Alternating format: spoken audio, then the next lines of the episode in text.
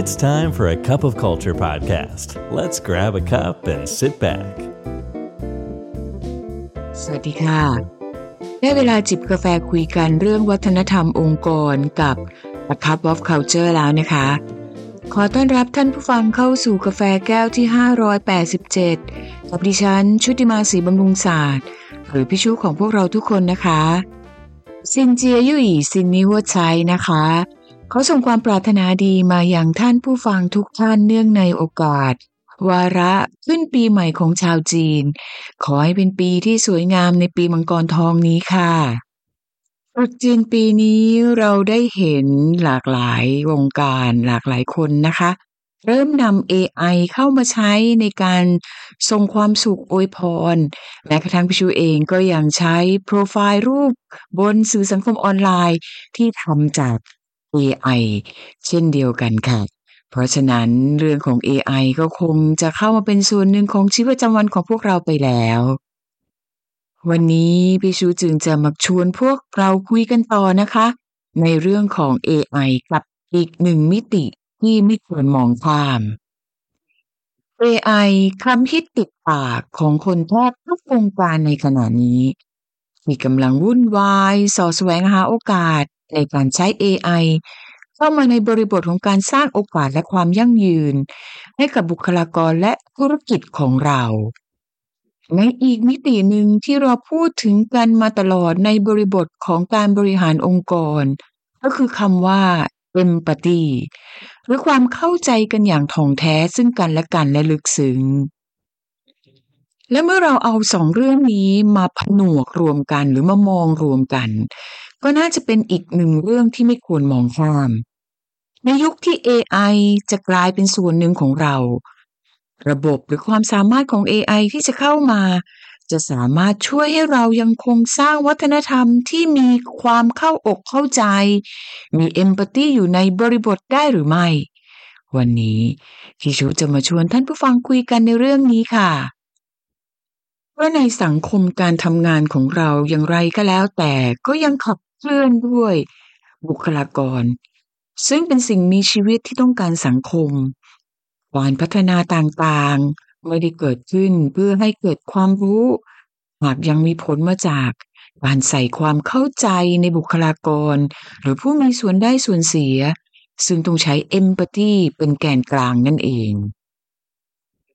ก่อนที่เราจะคุยกันว่าแล้ว AI จะเข้ามามีบทบาท ร่วมกันทำงานให้เกิดเอมพัตตีได้อย่างไร เรามาทบทวนกันสักนิดนึง เกี่ยวกับเรื่องราวของคำว่าเอมพัตตีก่อนนะคะ เวลาที่เราพูดถึงเอมพัตตีในทางทฤษฎีแล้วเอมพัตตีเป็นส่วนสำคัญของ emotional intelligence หรือความฉลาดทางอารมณ์ ที่พูดถึงความตระหนักรู้ในตนเอง ความใส่ใจต่อสังคม ความสามารถในการเติมเต็มความต้องการ หรือการสร้างแรงบันดาลใจในขั้นสูง เวลาที่เราพูดถึงคำว่า empathy มีองค์ประกอบสามส่วน ที่พวกเราน่าจะรู้ไว้เพื่อจะเป็นประโยชน์ ประกอบไปด้วยเรื่องแรกค่ะ cognitive empathy หมายถึงความเข้าใจกรอบความคิดของผู้อื่น ประเด็นที่สองก็คือ affective empathy หมายถึง ความสามารถในการตอบสนองภาวะทางอารมณ์อย่างเหมาะสม และเรื่องที่สามก็คือ somatic empathy หมายถึงความสามารถในการแสดงออกทางกายภาพ ไปพร้อมกับกระบวนการที่แสดงออกในมิติของ empathy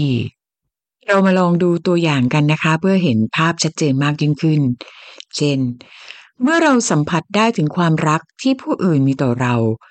ระบบ cognitive empathy จะเริ่มทำงาน เพื่อให้เราเกิดการรับรู้ถึงความรู้สึกรักที่มีให้ จากนั้น affective empathy ก็จะเริ่มทำงานตามมาด้วยการตอบสนองต่อความรู้สึกรักที่มีให้ และในท้ายที่สุด ความรู้สึกรักที่เกิดขึ้นก็จะส่งผลต่อ somatic empathy ให้มีการทำงาน เช่น มีอาการหัวใจที่เต้นแรงมากยิ่งขึ้น ถึงตอนนี้ท่านผู้ฟังก็คงจะพอมองเห็นภาพของกระบวนการการทำงานของ empathy ที่เข้ามามีบริบทและบทบาท ในการสร้างปฏิสัมพันธ์ซึ่งกันและกันนะคะคราวนี้เรามาดูกันนะคะว่า empathy ของมนุษย์เราเนี่ย เมื่อเปรียบเทียบเป็น AI empathy จะมีเรื่องราวอย่างไรบ้าง จากบทความในหนังสือ Artificial Empathy ของ Minster Dial ได้กล่าวไว้ว่า AI empathy คือการทำโคดดิ้งเรื่องราวของคำว่า empathy ลงสู่ระบบ ซึ่งเป็นเรื่องราวเฉพาะบุคคลสถานการณ์ และความตั้งใจในบริบทนั้นๆ และด้วยความที่ empathy เป็นสิ่งที่เรียนรู้ได้ จึงเชื่อว่าในอนาคตอันใกล้ AI จะมีความสามารถนี้เช่นกัน อย่างไรก็ดี องค์กรคงจะต้องใช้วิจารณญาณในการพิจารณาว่า จะนำ AI empathy เข้ามาใช้ในส่วนงานใด เพื่อเพิ่มมูลค่าในธุรกิจ ยกตัวอย่างเช่น งานให้บริการกับลูกค้า เราอาจจะสามารถแยกส่วนของงานที่ AI สามารถจะเข้ามาตอบสนองความต้องการของลูกค้า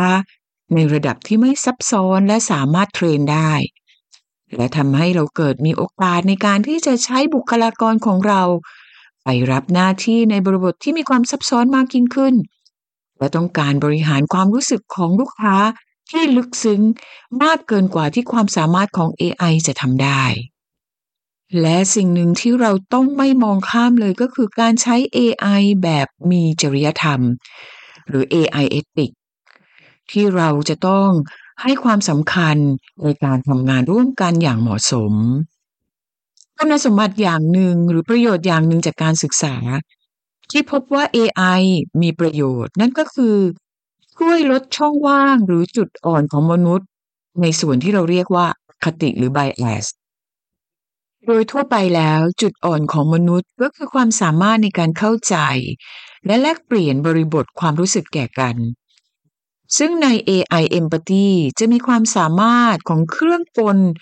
ในระบบของการจดจำการแปลตาม และตอบสนองอารมณ์ของมนุษย์ ด้วยบริบทที่มีความเหมาะสม ซึ่งจะช่วยให้เราสามารถมีความเข้าใจที่ดีขึ้น และส่งผลให้สามารถตอบสนองความต้องการ แก้ไขปัญหาของลูกค้าได้ดีขึ้น เป็นการเพิ่มประสบการณ์ในสารสร้างสรรค์ที่ดีขึ้น ซึ่งในบริบทนี้เนี่ยกำลังอยู่ในช่วงของการที่มีการทดลองนำหลักการของ Design Thinking มาใช้ในการออกแบบความต้องการประสบการณ์ และเน้นย้ำเรื่องของ empathy ให้เป็นองค์ประกอบในกระบวนการในการถอดรหัสต่างๆนั้นจุดเชื่อมโยงระหว่าง AI กับ empathy เป็นการศึกษาแนวคิดเกี่ยวกับเรื่องของ emotional intelligence ซึ่งพูดถึงวุฒิภาวะทางอารมณ์ ครอบคลุมเกี่ยวกับเรื่องของความตระหนักรู้ตนเอง การควบคุมตนเอง การสร้างแรงจูงใจความเข้าใจ ทักษะที่เกิดขึ้นนี้เนี่ยเป็นความฉลาดทางสติปัญญา ที่มาต่อยอดสิ่งที่เราเคยพูดกันในมิติของ intellectual หรือว่า IQ ที่มีมาก่อนหน้านี้ และการที่เรานำเรื่องของ emotional intelligence เข้ามาประกอบรอมรวมกัน รวมไปถึงมิติของ empathy แล้วเนี่ยก็จะทำให้มีความสามารถในการสร้างความสมดุลส่งเสริมความฉลาด และเป็นการนำสิ่งที่เราควรจะเอามาพัฒนาเพิ่มเติมไปกับการที่เรากำลังจะพัฒนา AI ของเราแล้วเราก็จะเห็นว่ามันเป็นแนวโน้มที่กำลังจะเข้ามาเพื่อเพิ่มความสามารถ ในการตอบสนองในมิติของอารมณ์ของมนุษย์ โดยการฝึกหัดหรือฝึกฝนให้ AI สามารถทำงาน เกี่ยวกับเรื่องของ Empathy เนี่ยจะประกอบไปด้วยการจัดเก็บรวบรวมมุมมองของคนในมิติต่างๆข้อกังวลจึงเกี่ยวข้องกับความรู้สึก และการตอบสนองอย่างเหมาะสม ต่ออารมณ์ในมิติแตกต่างกันอย่างมีนัยสัมพันธ์ การจัดเก็บมุมมองเพื่อให้สามารถสร้าง Empathy ในระบบ AI จะเป็นการจัดเก็บมุมมอง ประกอบไปด้วยกระบวนการเรียนรู้และการสร้างรูปแบบของความคิดในบุคคล รวมถึงสิ่งที่มีผลกระทบในแต่ละสถานการณ์ การฝึกฝนการเรียนรู้ของ AI ในเรื่องนี้เป็นการขยับระดับการเรียนรู้จาก Analytic ที่ใช้หลักเกณฑ์การเรียนรู้แบบกฎเกณฑ์เป็นระบบ ไปสู่การเรียนรู้ที่ล้ำหน้ากว่า โดยอาศัยศักยภาพที่มีความครอบคลุม มีความยืดหยุ่น และมีความสามารถที่จะใช้ในความหลากหลายของประสบการณ์ที่นำเข้ามาเทรน การนำ AI เข้ามาใช้เพื่อสร้างให้เกิด empathy ในการให้บริการหรือการใช้งาน นอกเหนือจากประโยชน์ในด้านนั้นแล้ว การพัฒนา AI ยังเป็นการพัฒนา AI ไปสู่การใช้แบบมีจริยธรรม หรือ ethical AI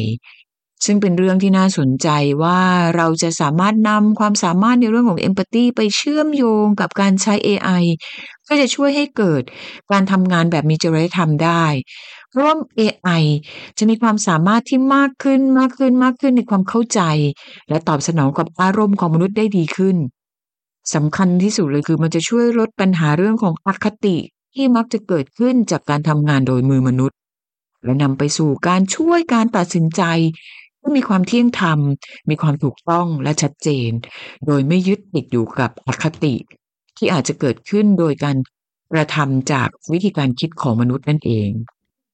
จากบทความหรือว่าบทวิจัยหลาย ๆ บทนะตอนนี้ที่มีการตีพิมพ์ออกมา ก็จะพบว่าหลาย ๆ หน่วยงานต่างเริ่มนำเรื่องของดีไซน์ thinking เข้ามาใช้ในกระบวนการออกแบบฝึกฝนการเรียนรู้ของ AI โดยนำบริบทของ empathy เข้ามาอย่างต่อเนื่อง ด้วยความคาดหวังว่า ในอนาคตอันใกล้เราจะสามารถมี AI ที่มีความคล้ายคลึงกับมนุษย์ได้มากยิ่งขึ้น และสามารถช่วยงานเราได้ในหลาย ๆ ส่วน และเมื่อเรา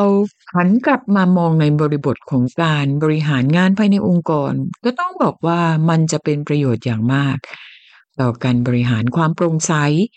บริบทของความเที่ยงตรงชัดเจน การแก้ไขปัญหา โดยใช้หลักเกณฑ์ที่มีเหตุผลเชื่อมโยงถึงประเด็นสาเหตุ อย่างเป็นเหตุเป็นผล และถูกต้องมากยิ่งขึ้น ในมิติของการบริหารงานบุคคล หากเราสามารถใช้ AI ที่มี Empathy ที่เข้มแข็งมากยิ่งขึ้น ก็จะช่วยให้เราบริหารงานบุคคลได้ดีขึ้นทำให้เรามีการบริการที่มีความแน่นอน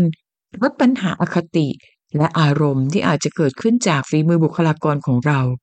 สำคัญก็คือช่วยให้เราเปิดโอกาสให้คนของเราได้ทำงานและได้ใช้เวลากับงานที่มีมูลค่า ลดปริมาณงานหลาย ๆ ส่วนออกไปได้ รวมไปถึง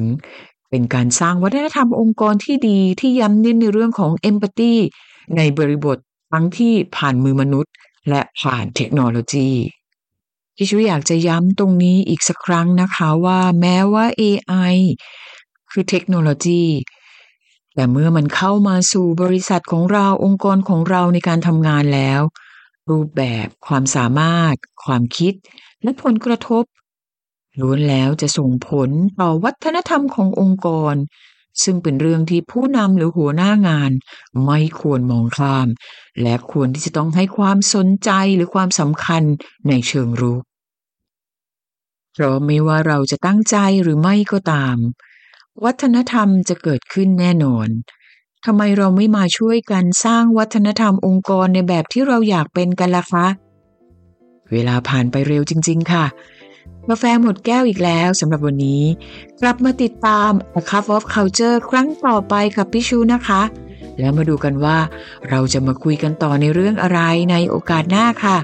สำหรับวันนี้ สวัสดีค่ะ And that's today's Cup of Culture. See you again next time.